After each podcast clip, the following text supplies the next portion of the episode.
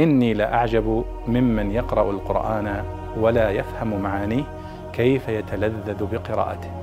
كيف يتلذذ بقراءته. يقول الله سبحانه وتعالى عن النبي صلى الله عليه وسلم وحاله مع المشركين قال وإذا لم تأتهم بآية قالوا لولا اجتبيتها قل إنما أتبع ما يوحى إلي من ربي ما معنى قوله لولا اجتبيتها؟ المشركون يطالبون النبي صلى الله عليه وسلم بآيات كثيرة. بأن يخرج لهم من الأرض ينبوعا وينزل عليهم من السماء ملائكة ويعني اشتراطات ويعني طلبات تعجيزية. فالله سبحانه وتعالى يقول هنا وإذا لم تأتهم بآية كما يطلبون قالوا لولا اجتبيتها. لولا اجتبيتها يعني لولا اختلقتها.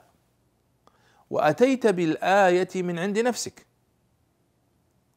الاجتباء هو الاصطفاء هو الاختيار. طيب أنت اجتب يعني اخترع الآية التي نطلبها منك. فالله سبحانه وتعالى يقول للنبي صلى الله عليه وسلم قل لهم يا محمد إنما أتبع ما يوحى إلي من ربي.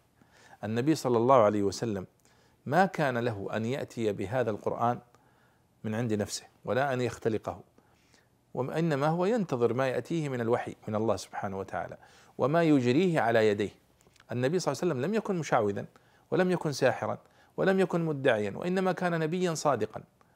ولذلك هو ينتظر هو يتبع ما يوحى إليه من ربه فإذا هو مع هذا معنى قوله لولا اجتبيتها قول يعني قول قوم النبي صلى الله عليه وسلم من المشركين وإذا لم تأتهم بآية قالوا لولا اجتبيتها يعني لولا اختلقت هذه الآية وجئت بها من عند نفسك.